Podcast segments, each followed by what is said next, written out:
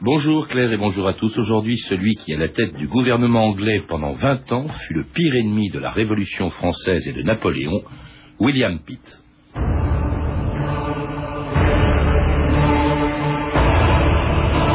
Mal vêtu, sans plaisir et sans passion, avide seulement de pouvoir, il méprisait les honneurs et ne voulait être que William Pitt. Chateaubriand.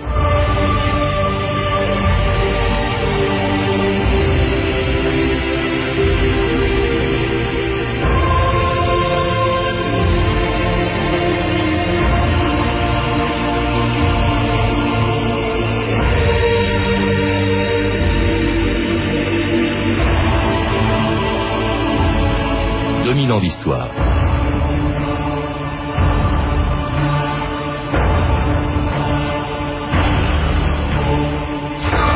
Si, après avoir vaincu la France en 1815, l'Angleterre est devenue la plus grande puissance du 19e siècle, elle le doit moins à la victoire de Nelson à Trafalgar ou à celle de Wellington à Waterloo qu'à celui qui, à la tête du gouvernement britannique pendant plus de 20 ans, fut le pire ennemi de la Révolution française et de Napoléon, William Pitt. Il était pourtant arrivé au pouvoir à un des moments les plus sombres de l'histoire de son pays, lorsqu'après avoir perdu ses colonies d'Amérique, l'Angleterre se trouvait dans une situation politique, sociale et financière désastreuse, et quand, pour y faire face, le roi Georges III avait surpris la Chambre des communes en nommant à la tête de son gouvernement un homme de 24 ans à peine. William Pitt, dont les députés anglais n'imaginaient pas qu'il deviendrait un jour un des plus grands premiers ministres de leur histoire. Tous ces tralala vous amusent, monsieur Pitt? Non, monsieur Fox. Rien ne trouve grâce à vos yeux, monsieur. Un budget équilibré, monsieur. J'adore regarder un budget en hausse.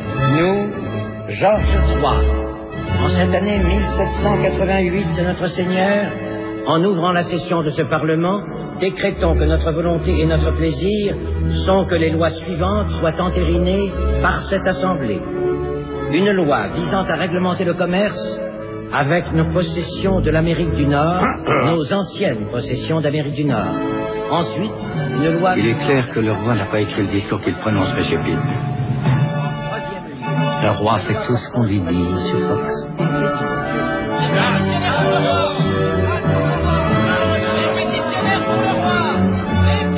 Le roi fait tout ce qu'on lui dit et pendant 20 ans, il fera à peu près tout ce que lui dira son Premier ministre, William Pitt. Edouard Zimbowski, bonjour.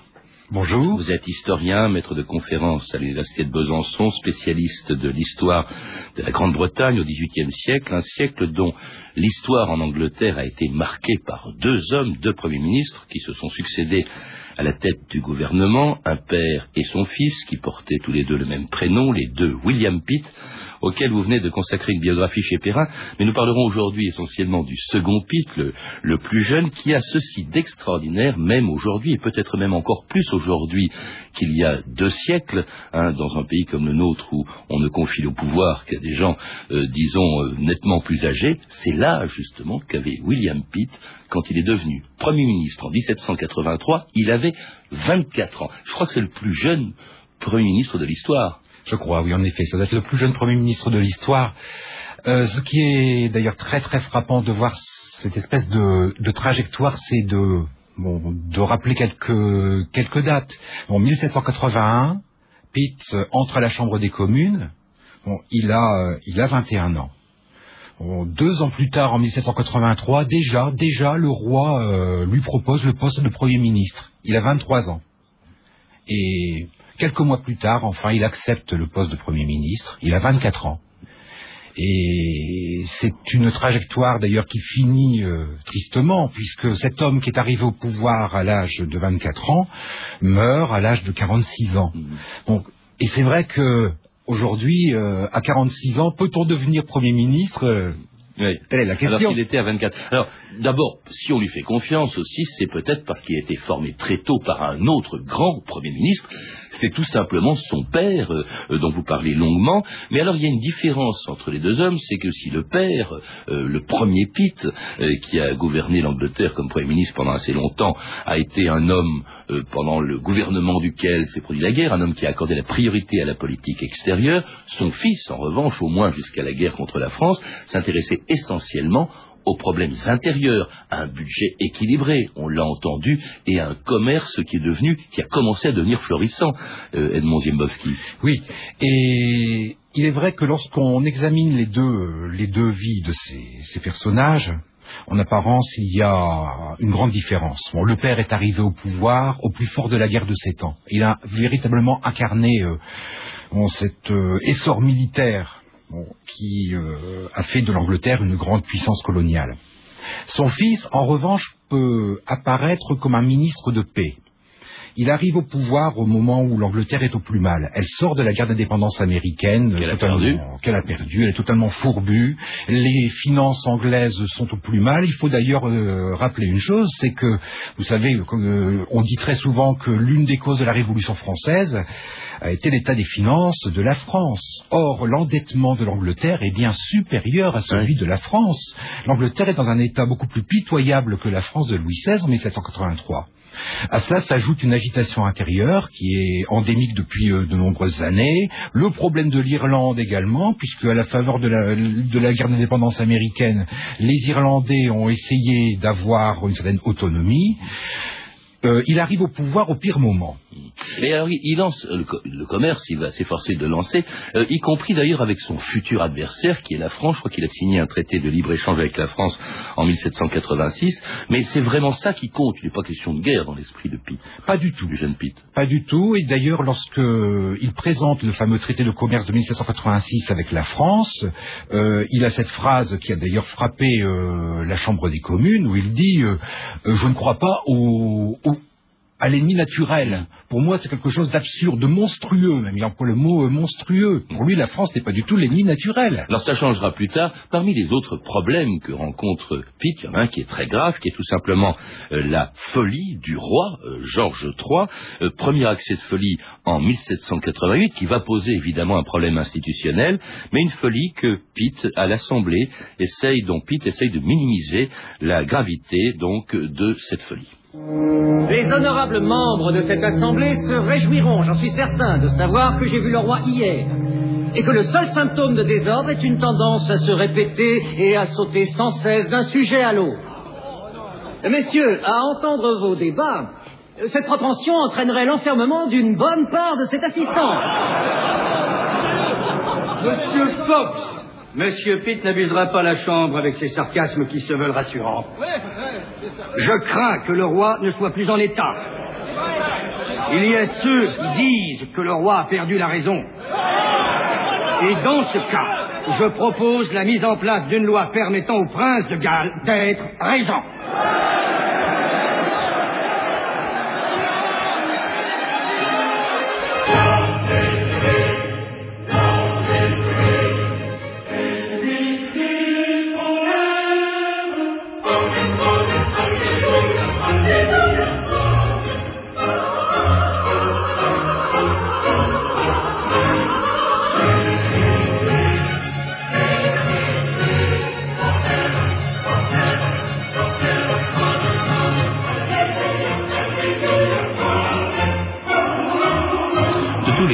Edmond Dziembowski, auquel est confrontée l'Angleterre à un moment crucial de son histoire, la folie du roi, ou le premier accès de folie de ce roi, Georges III, qui était atteint, je crois, d'une crise de porphyrie, c'était quand même un problème grave. Exactement, c'est un problème très très grave. Cette crise de folie, oui, d'abord, il faut peut-être rappeler exactement de quoi il s'agit. La porphyrie est une maladie héréditaire qui a frappé plusieurs dynasties d'Europe. Et dans les cas les plus graves de cette porphyrie, eh bien, cela peut déboucher à des accès de démence. Et Georges III tombe brutalement malade à la fin de l'année 1788, et cela débouche sur une espèce de crise constitutionnelle, parce que le problème est celui-ci. Que faire désormais? Le roi étant dans l'incapacité totale de gouverner, il faut donc proclamer une régence. Le problème est celui-ci, c'est que le prince régent, le futur Georges IV, est très proche de l'opposition parlementaire, dont le chef est Fox, qu'on vient d'entendre d'ailleurs. Et ce que souhaitent Fox et ses amis, c'est une régence pleine et entière. Ce qui aboutirait finalement au retour d'un groupe politique qui avait monopolisé le pouvoir depuis de très longues décennies, qui avait instauré une espèce d'oligarchie, et Pitt est totalement opposé à cela. Ce qu'il souhaite véritablement, c'est d'instaurer une vie politique beaucoup plus saine, beaucoup plus transparente, et ne souhaite sûrement pas ce retour en arrière. C'est pour ça d'ailleurs qu'il ne veut pas de la régence et qu'il fait en sorte que le roi se maintienne au pouvoir. C'est-à-dire qu'il joue l'horloge.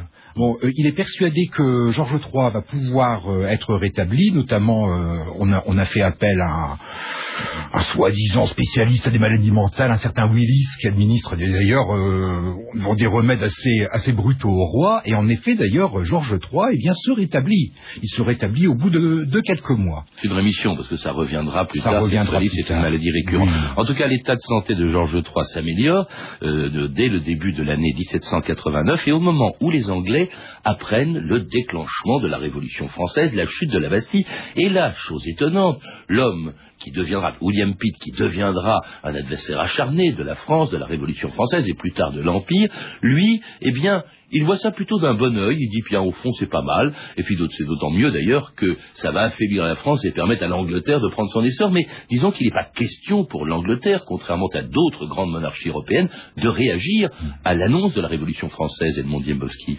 Oui, alors pour bien comprendre l'attitude de Pitt, il faut rappeler qu'on a affaire à un homme politique d'un genre nouveau. Pitt est jeune, on en a déjà parlé, c'est un homme des Lumières, de l'Enlightenment anglais, et il est très très proche des idéaux de la France de 89. Il faudrait surtout pas croire qu'il a brutalement basculé dans une espèce de croisade contre-révolutionnaire, bien au contraire. Notamment lorsque Necker revient au pouvoir, il est vraiment ravi. Ensuite, il espère, il prononce un grand discours en février 1790, dans lequel il dit, la France désormais vivra dans cette liberté que moi-même je chéris. D'autant plus qu'au début, la Révolution française met en place une monarchie parlementaire. Il ne faut pas oublier, entre 89 et 92. Alors, cela dit, les choses vont rapidement changer, et en 1793, après l'exécution de Louis XVI, on entend Pitt engager son pays dans une guerre contre la France qui va durer plus de 20 ans. Mr. William Pitt, on the most groundless pretenses, the Assembly now exercising the powers of government in France, has declared war against His Majesty. Sans raison, la France a déclaré la guerre à Sa Majesté.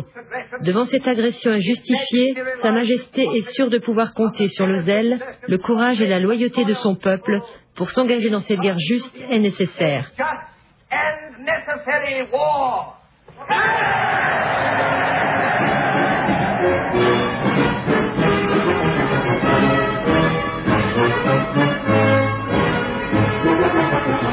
La raison, Edmond Dziembowski, pour laquelle Pitt, après avoir resté très mesuré, avoir plutôt bien accueilli l'idée d'une révolution française, se met brusquement à entrer en guerre en 1793, c'est-à-dire quand même 4 ans après la chute de la Bastille, contre la France.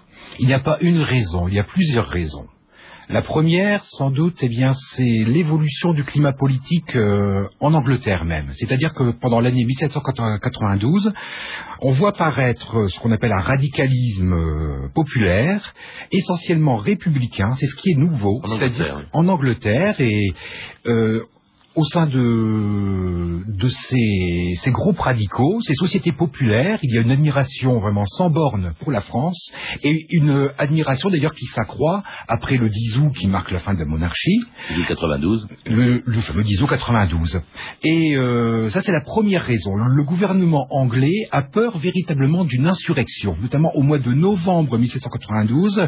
De nombreux indices semblent montrer une certaine effervescence populaire, et derrière cela, il y aurait la France, tout simplement. Le gouvernement anglais croit, et Pitt croit, que la France serait derrière. Et puis vous le rappelez aussi, il y a une invasion par la France des Pays-Bas. Hein, on connaît la formule « Envers est un pistolet braqué au cœur de l'Angleterre ». Ça risque de nuire au commerce de l'Angleterre avec le continent européen. C'est aussi une des raisons principales de l'entrée en guerre de l'Angleterre et de l'Angleterre. Oui, ça c'est la deuxième raison essentielle.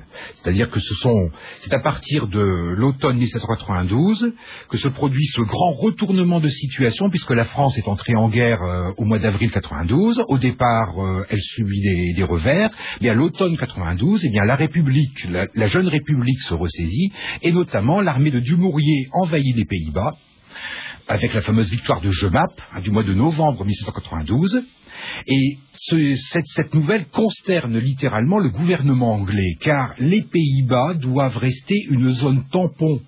Si vous voulez, cette diplomatie n'est pas nouvelle, c'est la même que celle qui perdure depuis Louis XIV, d'une certaine façon. Et à partir de ce moment-là, donc, Pitt va engager son pays, mais fermement, dans une espèce de guerre à outrance qui va durer près de 20 ans contre la France. Alors, comme l'armée britannique n'est pas puissante, elle ne participera pas au combat qui se déroule sur le continent. Là, l'Angleterre va surtout s'efforcer de financer, je crois, ses alliés, c'est-à-dire les membres de toutes les coalitions qui vont se former contre la France. Oui, oui. L'armée anglaise n'est pas puissante. Il faut d'ailleurs rappeler une chose, c'est que en février 1792, c'est-à-dire un an presque jour pour jour avant la déclaration de guerre, Pitt avait présenté son grand budget et il avait décidé de réduire considérablement les crédits militaires. Et lorsque la guerre est déclarée, eh bien, il n'a d'autre ressource finalement que de mener une guerre maritime, une guerre maritime et coloniale. Et d'un autre côté, eh bien, il s'agit désormais eh bien, de financer le mieux possible les puissances alliées, les coaliser.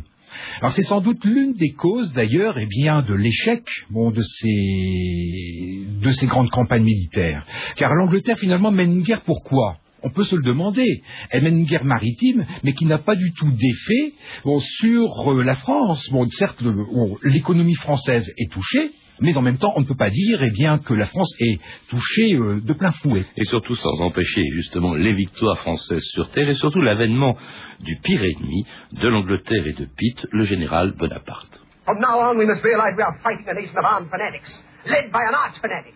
Désormais, nous combattons une nation de fanatiques en armes dirigée par un fou furieux. Laissons tout le reste de côté pour nous consacrer à notre devoir. Soyez prévenus, Bonaparte n'épargnera personne. Il engendrera les cadavres pour assouvir son ambition. Il faut le briser ou il nous brisera. De tous les, si on avait cet extrait de film, de tous les adversaires qu'ait pu avoir Napoléon, Pitt a sans doute été le plus résolu. Le plus résolu, sans doute, oui. Lorsqu'il revient au pouvoir, car Pitt, il faut le rappeler, a d'abord été au pouvoir pendant 17 ans, jusqu'en 1801. Oui, mais avant même, là c'est un moment où, effectivement, c'est après les victoires de Napoléon en Italie, on déteste Napoléon. Il va même, d'ailleurs, organiser contre lui, on est à la veille de la proclamation de l'Empire, il va organiser contre lui des complots, il va payer des gens comme Cadoudal, comme Pichegru pour renverser Bonaparte. Et Bonaparte en était conscient, il disait « j'ai toujours été vaincu par l'or anglais », sous-entendu par toutes les manœuvres de Pitt. Mais c'est vrai que c'est vraiment presque un combat singulier qui s'engage à ce moment-là. Alors il quitte, vous le dites, le pouvoir en 1801, je crois que c'est à cause d'un problème sur l'Irlande. Oui, c'est un problème essentiel aux yeux de Pitt, c'est-à-dire que l'Irlande a connu également eh bien, un radicalisme extrêmement puissant qui a mené véritablement eh bien, vers un mouvement qu'on peut qualifier à la fois de républicain et de nationaliste. Bon, on est d'ailleurs à l'origine eh bien, très très lointaine de l'IRA, d'une certaine façon. Et en 1798, l'Irlande connaît une insurrection extrêmement sanglante. Et c'est à la suite de cette insurrection que Pitt décide deux choses. La première, eh bien, c'est désormais d'unir l'Irlande à la Grande-Bretagne. C'est de là que la Grande-Bretagne, eh bien, cesse d'exister pour devenir le Royaume-Uni. C'est d'ailleurs l'une des réalisations... Le traité d'union, on en a parlé la semaine dernière dans une émission sur l'Irlande, le traité d'union de 1800. Et voilà.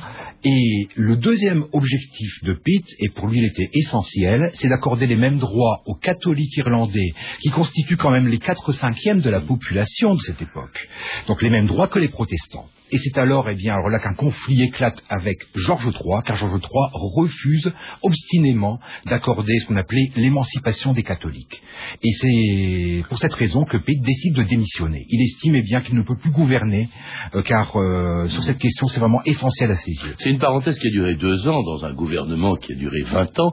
Il retourne à sa vie privée. Alors là, j'étais étonné en vous lisant. Au fond, il n'a pas de vie privée. C'est un homme qui s'est entièrement consacré à sa vie politique. On s'aperçoit, par exemple, en vous lisant, que c'est un homme qui n'a jamais été marié, qui ne s'intéressait pas aux femmes. On a même dit qu'il était peut-être homosexuel, mais en fait, on ne savait rien de sa vie privée. Edmond Dziembowski. On ne sait pas grand-chose de sa vie privée. Bon, sans doute, cela est dû aussi à une chose, c'est que certaines de ses lettres, eh bien, n'existent plus. On sait très bien que l'homme qui a écrit la première histoire de Pitt, eh bien, a détruit certaines de ses lettres. Et d'ailleurs, c'est assez curieux, parce que, bon, sans entrer dans la petite histoire, mais c'est l'un des hommes qui a été accusé d'être le petit ami de William Pitt, c'est l'évêque Tomline. Et mais on n'en sait rien, en fait. On n'en sait rien, on n'en sait rien. Mais c'est un homme, donc, qui s'est vraiment voué corps et âme à la politique, du moins pendant son ministère, on peut dire qu'il n'a quasiment plus de vie privée. Et une politique qu'il mène d'une manière très intègre, ce qui à l'époque d'ailleurs n'était pas le cas de tous les hommes politiques en Angleterre. Ce qui était très connu, c'est l'intégrité de Pitt. Il refusait par exemple qu'on lui fasse des cadeaux, qu'on lui donne de l'argent, alors qu'il était très endetté. Ça, c'est vraiment assez nouveau dans la vie politique britannique de l'époque. Oui, il tient ça d'ailleurs de son père, qui déjà cultivait cette intégrité. Mais lui, sans doute, l'a cultivée de manière encore plus systématique. Et bon, il y a beaucoup de sincérité sans doute derrière cette intégrité, mais il y a aussi le souci eh bien, de présenter une image publique qui soit la plus irréprochable qui soit. Bon, d'une certaine manière, on a affaire à l'incorruptible anglais, bon, le pendant de Robespierre d'une certaine façon. Et il est vrai que c'est ce qui est très très très curieux, et eh bien c'est qu'en même temps, et eh bien cet homme s'est endetté. Bon, il dépensait son argent alors que c'était le parfait gestionnaire des finances anglaises. Il dépensait son argent sans jamais regarder ses factures. Il était volé par ses domestiques. Et un autre défaut aussi, un de ses rares défauts, il buvait beaucoup. Il était un grand amateur de Porto. Hein. Ça, je crois, d'ailleurs, c'est ce qui va nuire à sa santé et qui va expliquer sa disparition rapide. En tout cas, il revient. Il était contre l'arrêt de la guerre, contre la paix d'Amiens avec la France. Elle n'a duré, dans son esprit, c'était qu'une trêve, et elle n'a duré que 2 ans, puisque la guerre reprend lorsque William Pitt revient au pouvoir en 1804. Lord William Pitt, First Lord of England. I am amazed, gentlemen, that you are not wearing this soldier's uniform. Je suis étonné de ne pas vous voir en tenue de soldat. C'est pour demain. Voici le décret. As for you, Sir Hammond, Mr. Drake. Grâce à vous, Sir Hammond, nous sommes devenus la risée de l'Europe. Fouché a vanté vos manœuvres maladroites. Cadoudal et Moreau sont en prison, et Pichegru s'est pendu. L'habit militaire vous ira beaucoup mieux. Allez le revêtir. Écrivez.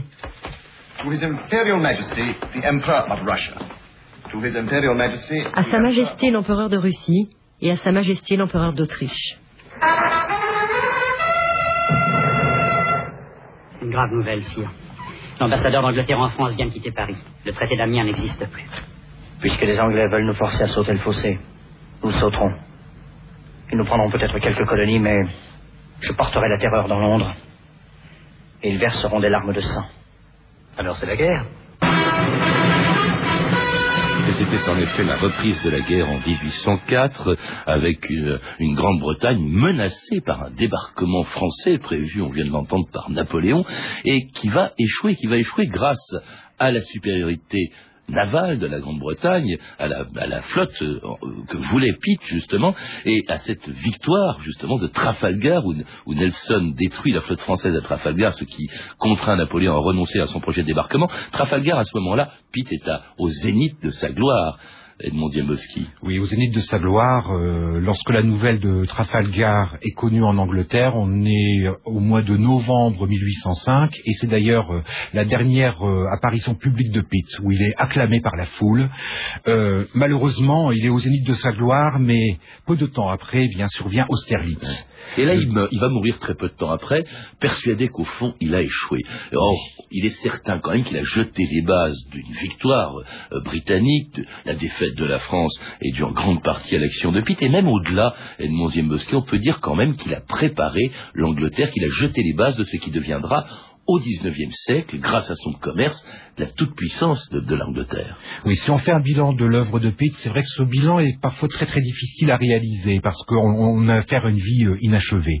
Mais ce que l'on peut vraiment donner comme bilan vraiment ferme, je dirais, c'est d'abord son œuvre financière, son œuvre économique, qui en effet jetait les bases, on pourrait dire, de l'Angleterre industrielle du XIXe siècle.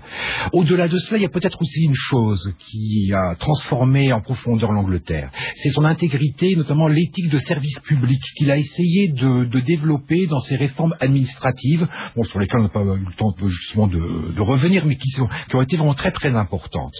Et enfin, on a affaire également à un réformateur politique, bon, certes frustré, parce que malheureusement, avec la guerre de la France, contre la France révolutionnaire, il ne verra pas la victoire, il ne verra pas Waterloo, il est mort 9 ans avant Waterloo. Voilà. Et on a donc là un homme qui fait le pont entre le XVIIIe siècle et le XIXe. On peut dire qu'il a sans doute accéléré la transition de l'Angleterre vers ce XIXe siècle. Et un homme que l'on retrouve en compagnie de son père dans votre double biographie, Edmond Dziembowski, l'épître, le père et le fils, l'épître, l'Angleterre face à la France, 1708-1806, un livre qui vient d'être publié chez Perrin. Vous avez pu entendre des extraits des films La folie du roi Georges de Nicolas Hittner, disponible en DVD chez MGM, Le jeune monsieur Pitt, un vieux film de Carol Reed, et enfin Austerlitz d'Abel Gance, disponible en DVD chez Studio Canal.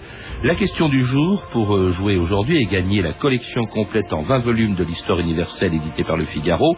En quelle année fut signé le traité de libre-échange entre l'Angleterre et la France? 1786, 1796 ou 1806? Je répète, en quelle année fut signé le traité de libre-échange entre l'Angleterre et la France? 1786, 1796 ou 1806? Pour donner votre réponse, composez le 32-30, 34 centimes d'euros la minute, et suivez les consignes qui vous seront données. Le 32-30, vous pouvez aussi retrouver toutes les références de cette émission, ainsi que sur notre site franceinter.com. C'était 2000 ans d'histoire. Merci à Pascal Baldassari, Éric Morin, Claire Tesser, Claire Destacan et Mathieu Ménossi, et à notre réalisatrice Anne Kobilac.